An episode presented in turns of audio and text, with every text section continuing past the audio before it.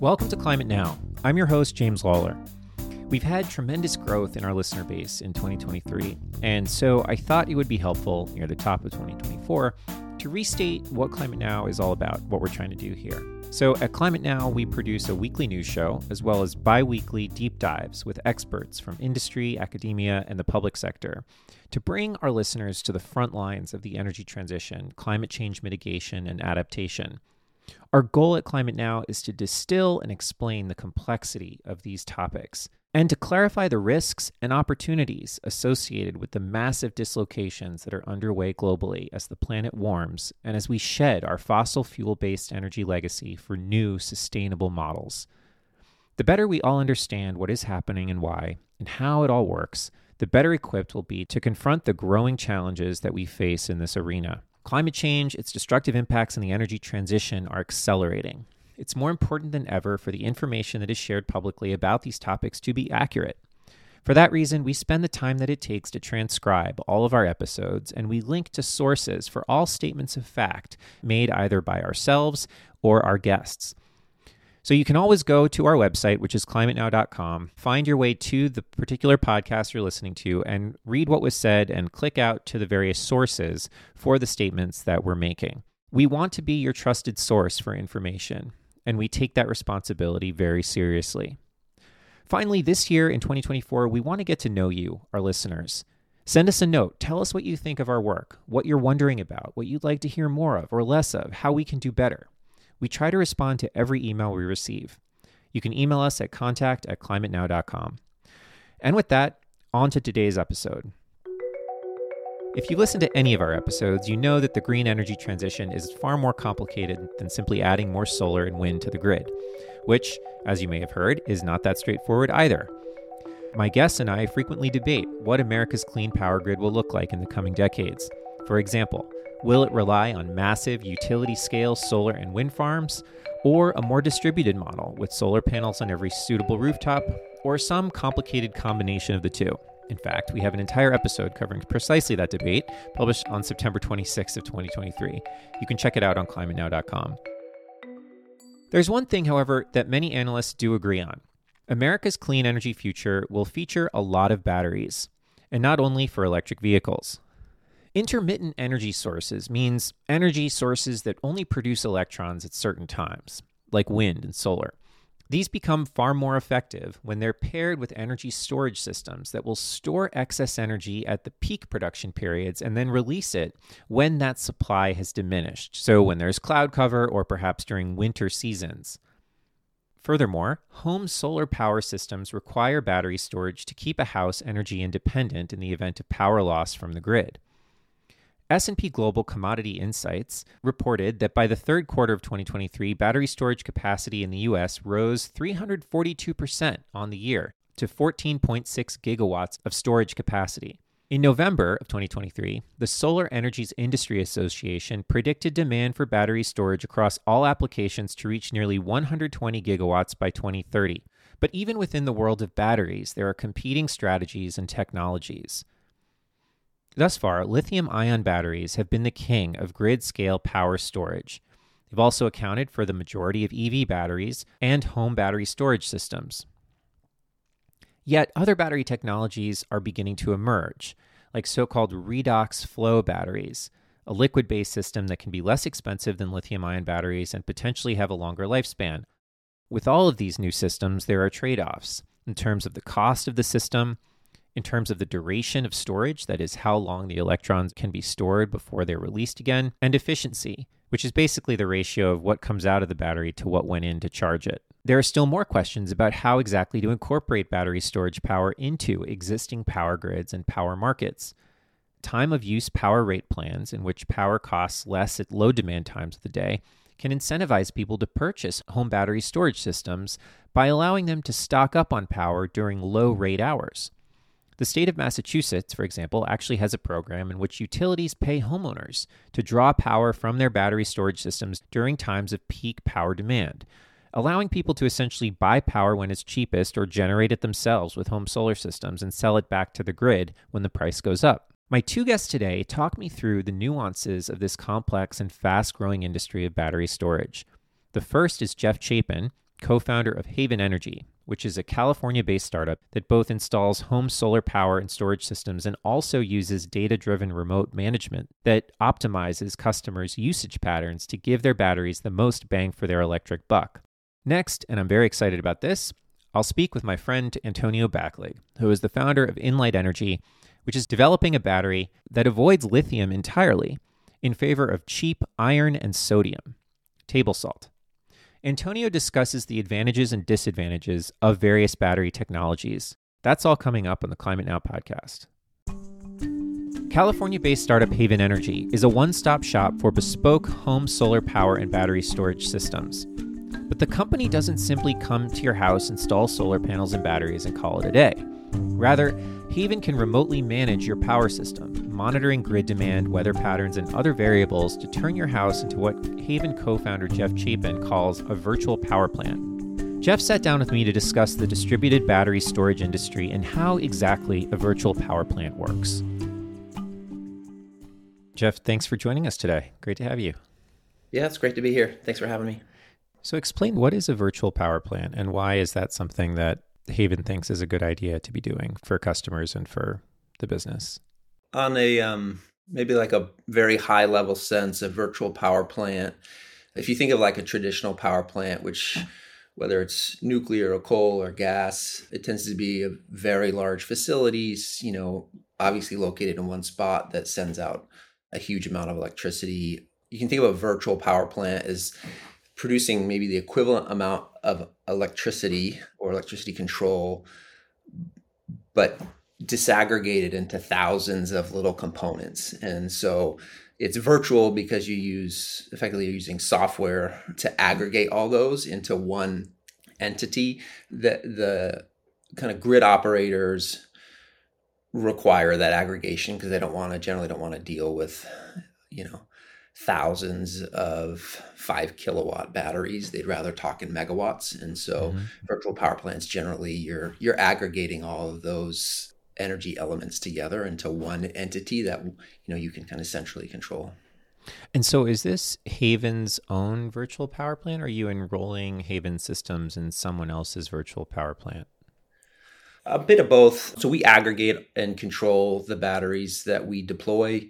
And then there's a couple levels in there. And then when it gets to kind of market access, so bidding into into wholesale markets, we do work with a partner on the market access side. So essentially, if I'm a customer of Haven, maybe just sort of walk me through you know what that relationship is like? Yeah. So i think it's a unique product category in that in this business home batteries have very low awareness. And so we have a two step process where we are two two things we have to achieve. One is explaining to people why they should get a battery.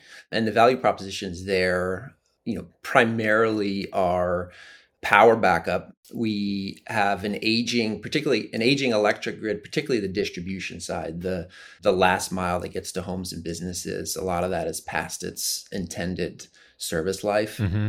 And so, what you are seeing is more power outages, particularly in California, Texas. They're predicting, I think, in Texas that the grid this summer will not have enough power to supply the you know homes and businesses. And so they're predict, already predicting rolling brownouts and blackouts. And so a primary function of of a home battery is electric backup. So you can get continuity of power. If the grid goes down the battery switches within milliseconds. And so it's not noticeable to homeowners that you've switched from grid power to battery power the other big thing is is financial savings on your electric bill.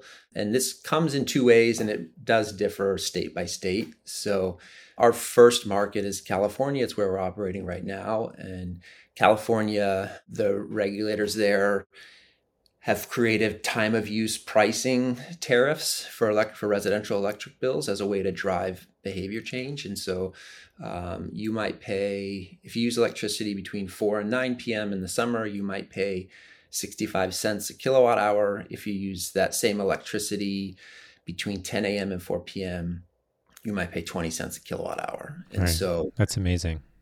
Yeah, it's, it's a huge price difference. Um, and obviously, that's done to try to they want you to charge your EV or run your dryer or run your dishwasher in the low peak times.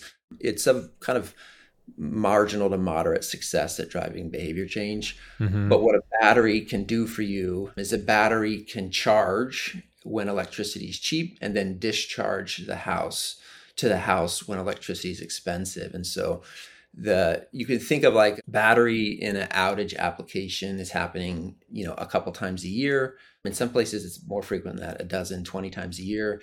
A battery in a cost saving application is a, is happening daily. Other states use other mechanisms to drive behavior change. So if you move into the Northeast, Massachusetts, Connecticut, Rhode Island, you get much larger into like a demand response type market. So in Massachusetts, they call it Connected Solutions Program. It's upward of a, a thousand or two thousand dollars a year if you have a battery enrolled in that program, and they pay you just to enroll the battery and allow them to access the battery and remotely control the battery in, in the event that the utility needs the power relief. So essentially, they would either, I think generally they take your home and put it, instead of pulling from the grid, they pull from the battery.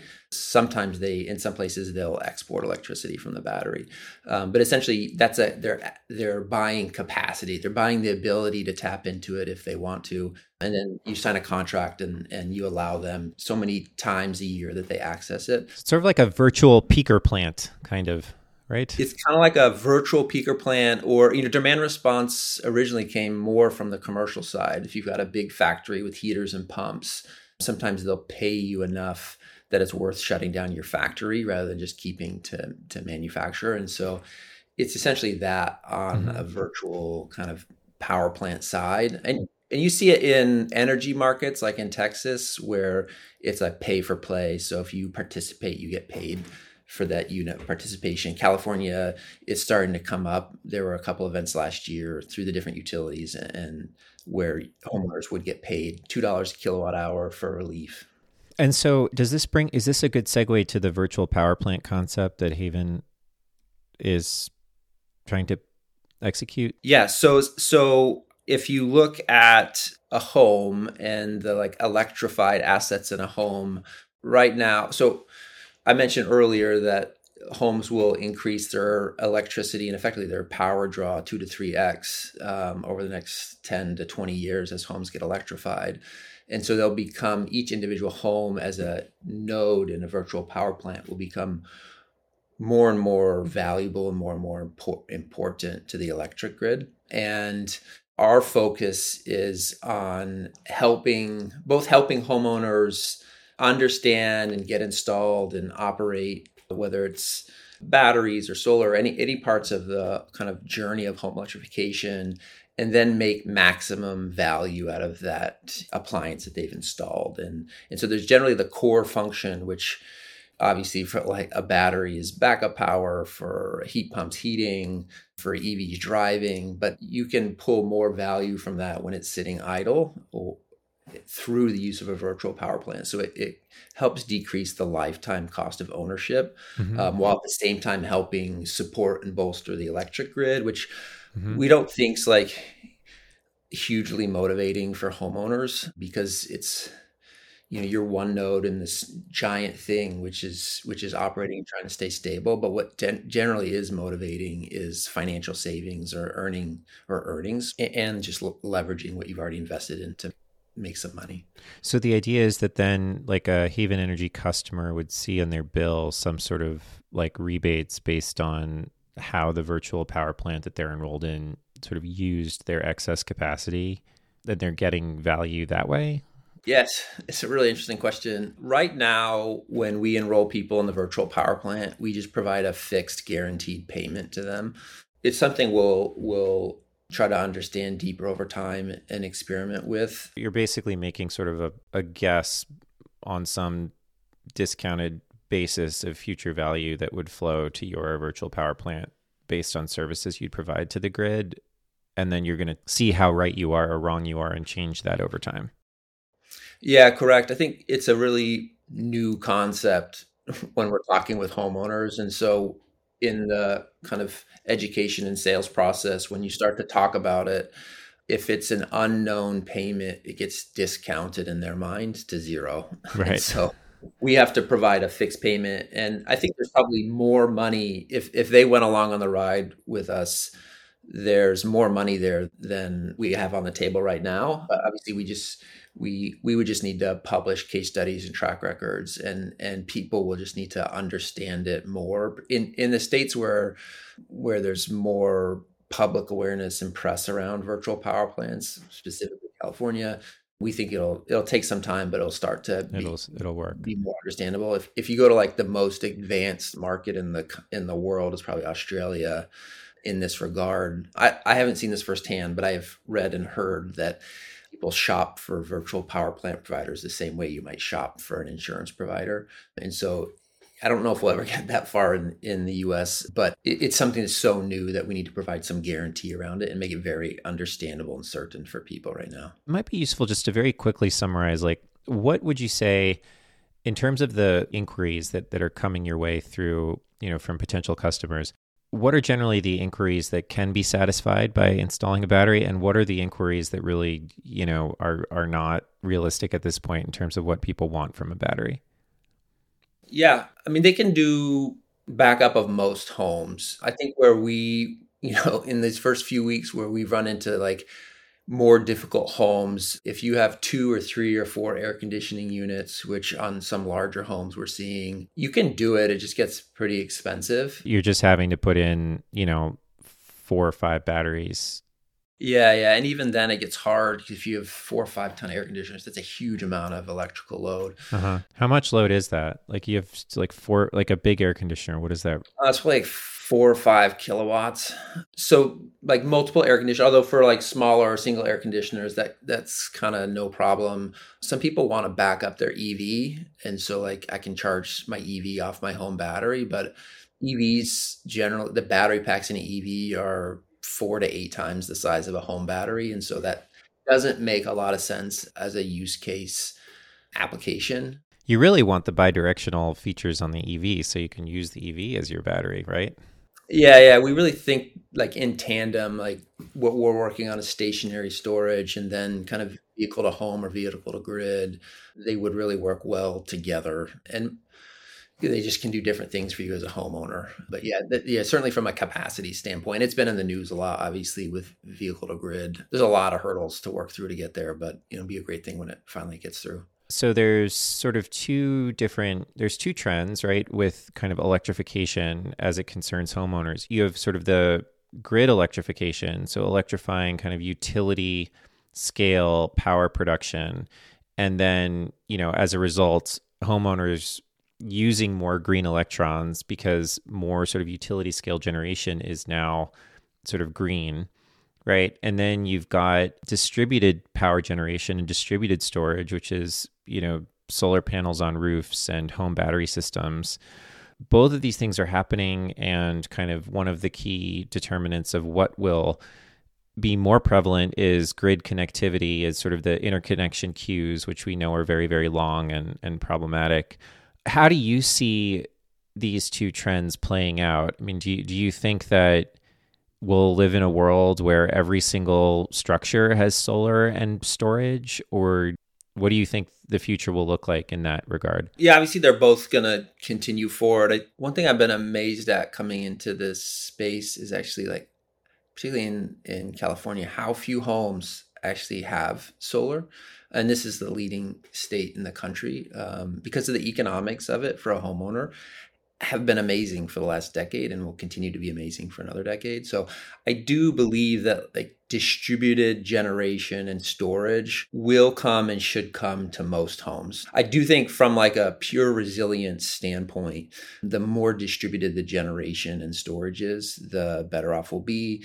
I mean, I think the main thing is we keep saying on our side we say it's like a once in a generation change but i think it's like once in a century change i mean this is a, a moment where we're upgrading electric grid that was built 100 years ago. And so many things are going to change. There's so much investment. The inflation reduction act is great for our business but just great for home electrification in general in terms of the incentives that it's put forth for you know homeowners to upgrade their homes. And so it's a very exciting time to be in this space. And you know, we're fairly new to it. One thing that's been amazing to me is that there aren't that many I don't find there's that many startups in the space, and so I I have been encouraged. I have friends from a lot of the tech companies that have been laid off recently, and I do find a lot of people moving into climate, which is like a, a great trend. So I think the next couple of years will be super exciting in the space, and agreed. And there'll be a lot of, of new things built. All right. Well, thanks so much for your time, Jeff. Antonio Baclig is an engineer and founder of Inlyte Energy, which is developing grid scale batteries for commercial use. Inlyte's calling card is a new battery technology that relies on relatively inexpensive iron and sodium to hold a charge, rather than the more costly lithium. In our conversation, he explains the advantages and disadvantages of various battery technologies, starting with Battery 101. So, uh, what a battery does is it converts chemical energy to electricity and back, forward and back. So so really you have two reactants in the battery and you know you could call them the plus and the minus, the anode and the cathode, but you have two sides to the battery. Now, if you just put those reactants together, they would chemically react and release their energy chemically as heat, and that's not electricity. So the the miracle of the battery is that you have these two reactants that want to react, but you have a, a separator in the middle of them. Uh, you know, you call it a separator, a membrane, or whatever you want that prevents them from actually touching and chemically reacting. And the way you get them to react is you have this ion that goes back and forth. It's a charged particle that can go through that membrane. And at the same time, to balance that charge, you have an electron go through the external circuit. So you have a Li plus cross through the through the membrane, and you have an electron E minus go through the external circuit. And that's the way you get them to react, and, and you get to harness that chemical reaction as electricity. So, batteries work by putting two oppositely charged materials, a cathode and an anode, close together, just close enough to swap ions without actually reacting. Graphite and metallic lead are common anodes, but usually when people discuss battery materials, they discuss cathodes like cobalt, iron, sulfuric acid, manganese, and of course lithium, which is currently the most common cathode for EVs, home battery storage, and grid scale storage. Antonio explains that there are three key considerations when choosing a battery technology to invest in upfront costs, lifespan, i.e., the number of charge discharge cycles the battery can do, and round trip efficiency which is how much power a battery can provide compared to the energy it took to charge it.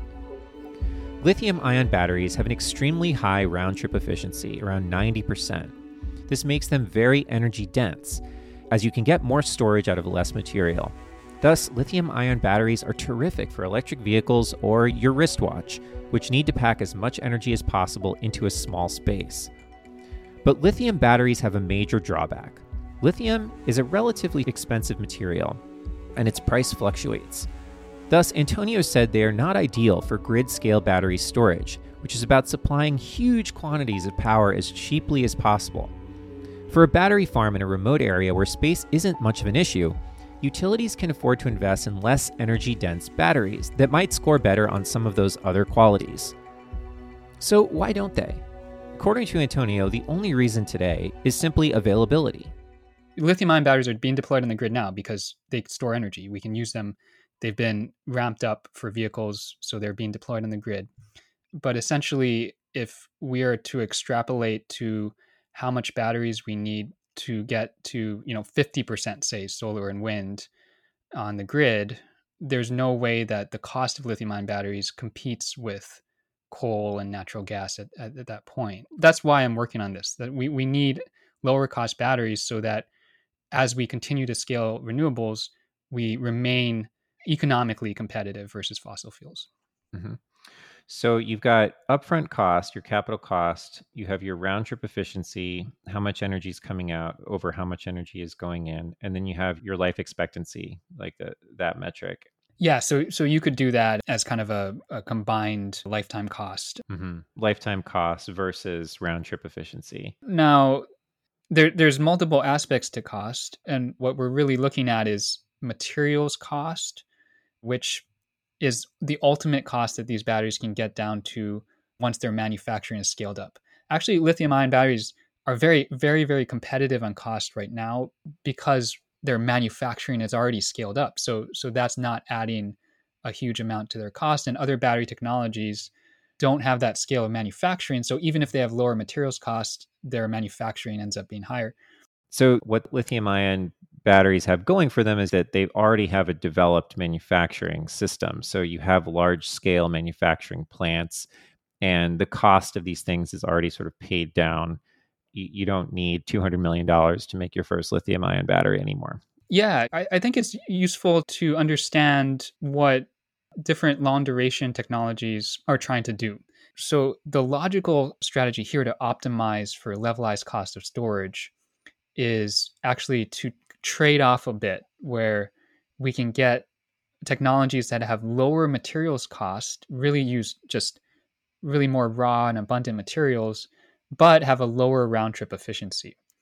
Yeah, and let's talk just to make that application clear. We, you know, we've talked about this before on the podcast, but you know, in the context of you know renewables and getting more renewables on the grid you you have a couple of problems that you need to solve right? They mostly stem from kind of this problem of intermittency where you have you know more power being produced by solar say in the middle of the day and then none being produced at night less being produced on cloudy days and much less being produced in the winter let's say in most places. And so associated with those various dynamics there are different specific challenges. So the first is this diurnal pattern. So, how do you capture the sun, the energy at the peaks of production each day, and then distribute that or release that at times during the day when there's less power?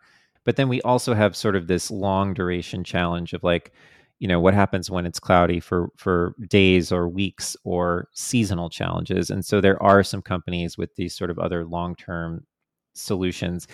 Can you can you share a couple of those names? What are some of those names that are you know of companies that are working to address those long-term duration challenges? You know a couple that come to mind uh, i mean Form energy has made a lot of headlines. They're they're building a plant in west virginia. Amazing company. I really like the people there. They're making an iron and air battery. So you know can't get much cheaper than that. Iron and and air is is free right? So but their round trip efficiency you know, at best is is probably going to be about 50% round trip efficient, you know, versus a 80 to 90% efficient uh, lithium ion battery. But but again, this makes sense for the 100 plus hour battery that they're working on. And why does that make sense for the 100 hour battery? Because essentially if they can get down to their materials cost, their upfront cost is is lower than lithium ion, much mm-hmm. lower their costs go up in terms of round trip efficiency and, and the energy lost. But because their application doesn't have as many cycles, it doesn't matter as much to the overall economics as just that upfront capital cost. Mm-hmm. Okay. So form Energy is one. Are there any others that come to mind? I'll, I'll shout out. I, I like this company, and you know they're they're a bit smaller, but Noon Energy what they're making a carbon to CO2 battery. So again, you can't, you also can't get much cheaper, right? Is taking carbon and combining it with oxygen to go to CO2 and back, uh, going back and forth. Now it's a it's a harder reaction to do, but they got a lot of smart people there. All right, so now let's come to Inlyte's chemistry and sort of where this ranks on sort of those two axes. Yeah, so we were talking about the diurnal storage and the long duration storage. And, and really, I, I think those are the two main categories on the grid, and that ultimately we want some kind of energy storage optimized for those two. So before founding Inlyte Energy, I was at Stanford uh, for eight years in the material science and engineering department, and I was looking for the best grid battery. And, and then I got excited about this, this salt and iron battery um, for two main reasons. One, from a theoretical standpoint, everything we talked about about round trip efficiency, materials cost, this lifetime, that's what I was looking for. And then two was that it actually builds on an already proven battery technology called a Zebra battery. So this the Zebra battery was invented in the 80s and 90s for electric vehicles and if you could explain our company strategy in a nutshell, it's it's that we're now re-optimizing the Zebra battery for the grid. And by doing that, which we think is a better application for the this type of battery, we're making it much lower cost. So I know you have some props that you might be able to share with us. Show us the battery. What is it? What does it look like? Yeah, yeah. And we'll try to do this in a way where people who are listening will actually be able to picture what is about to happen. yeah, to show you. So this is the beta alumina member. This is basically the cell for a conventional Zebra battery, the the type that was developed in the 80s and 90s for vehicles. So you're holding a uh, a white stick that's about a foot long, and yep. it has sort of these beveled faces. It looks a bit like a four leaf clover in terms of its footprint, right? And I've held this myself, and it, it's sort of like a ceramic feel, slightly yes. rough ceramic feel. It's very lightweight. And this material is is known as beta alumina, and that's it's a tube.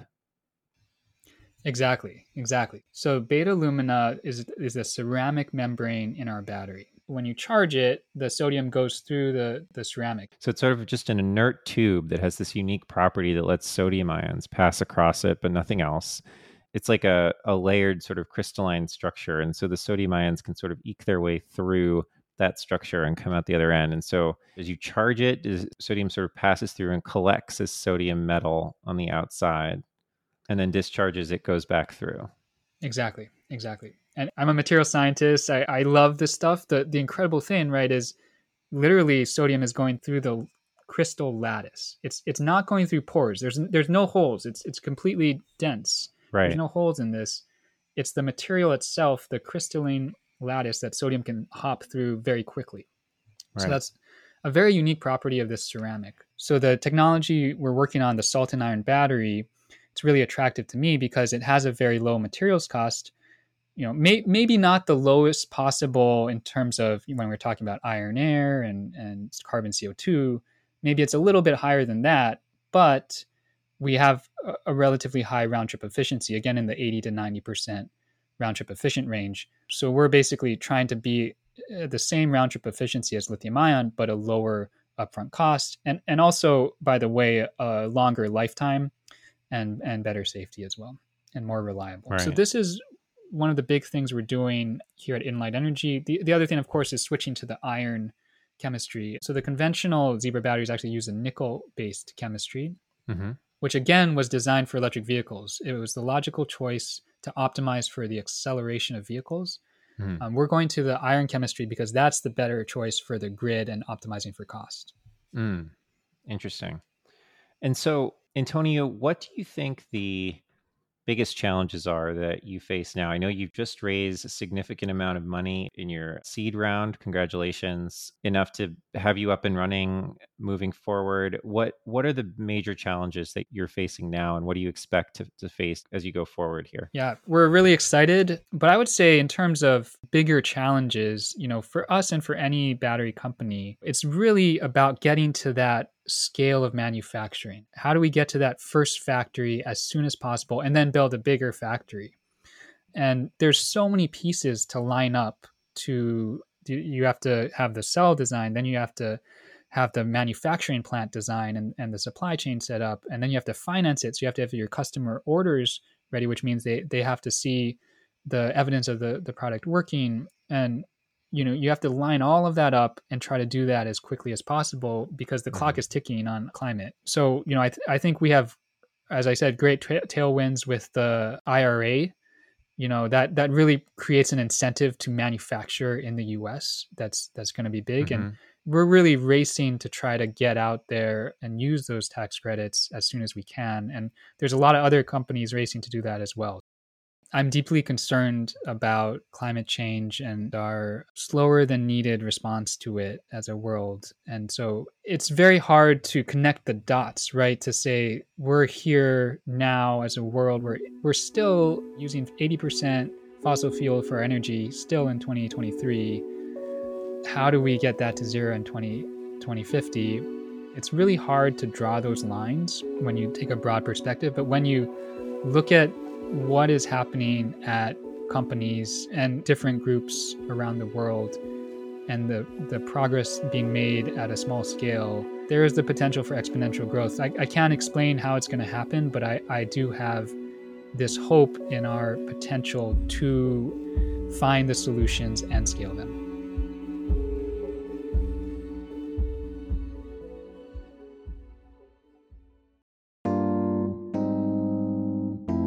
That's it for this episode of the Climate Now podcast.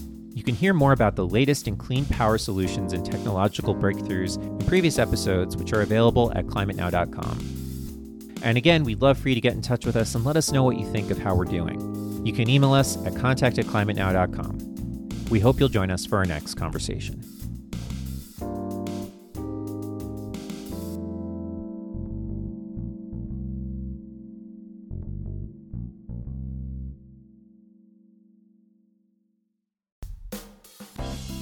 Climate Now is made possible in part by our science partners like the Livermore Lab Foundation. The Livermore Lab Foundation supports climate research and carbon cleanup initiatives at the Lawrence Livermore National Lab, which is a Department of Energy applied science and research facility. More information on the Foundation's climate work can be found at livermorelabfoundation.org.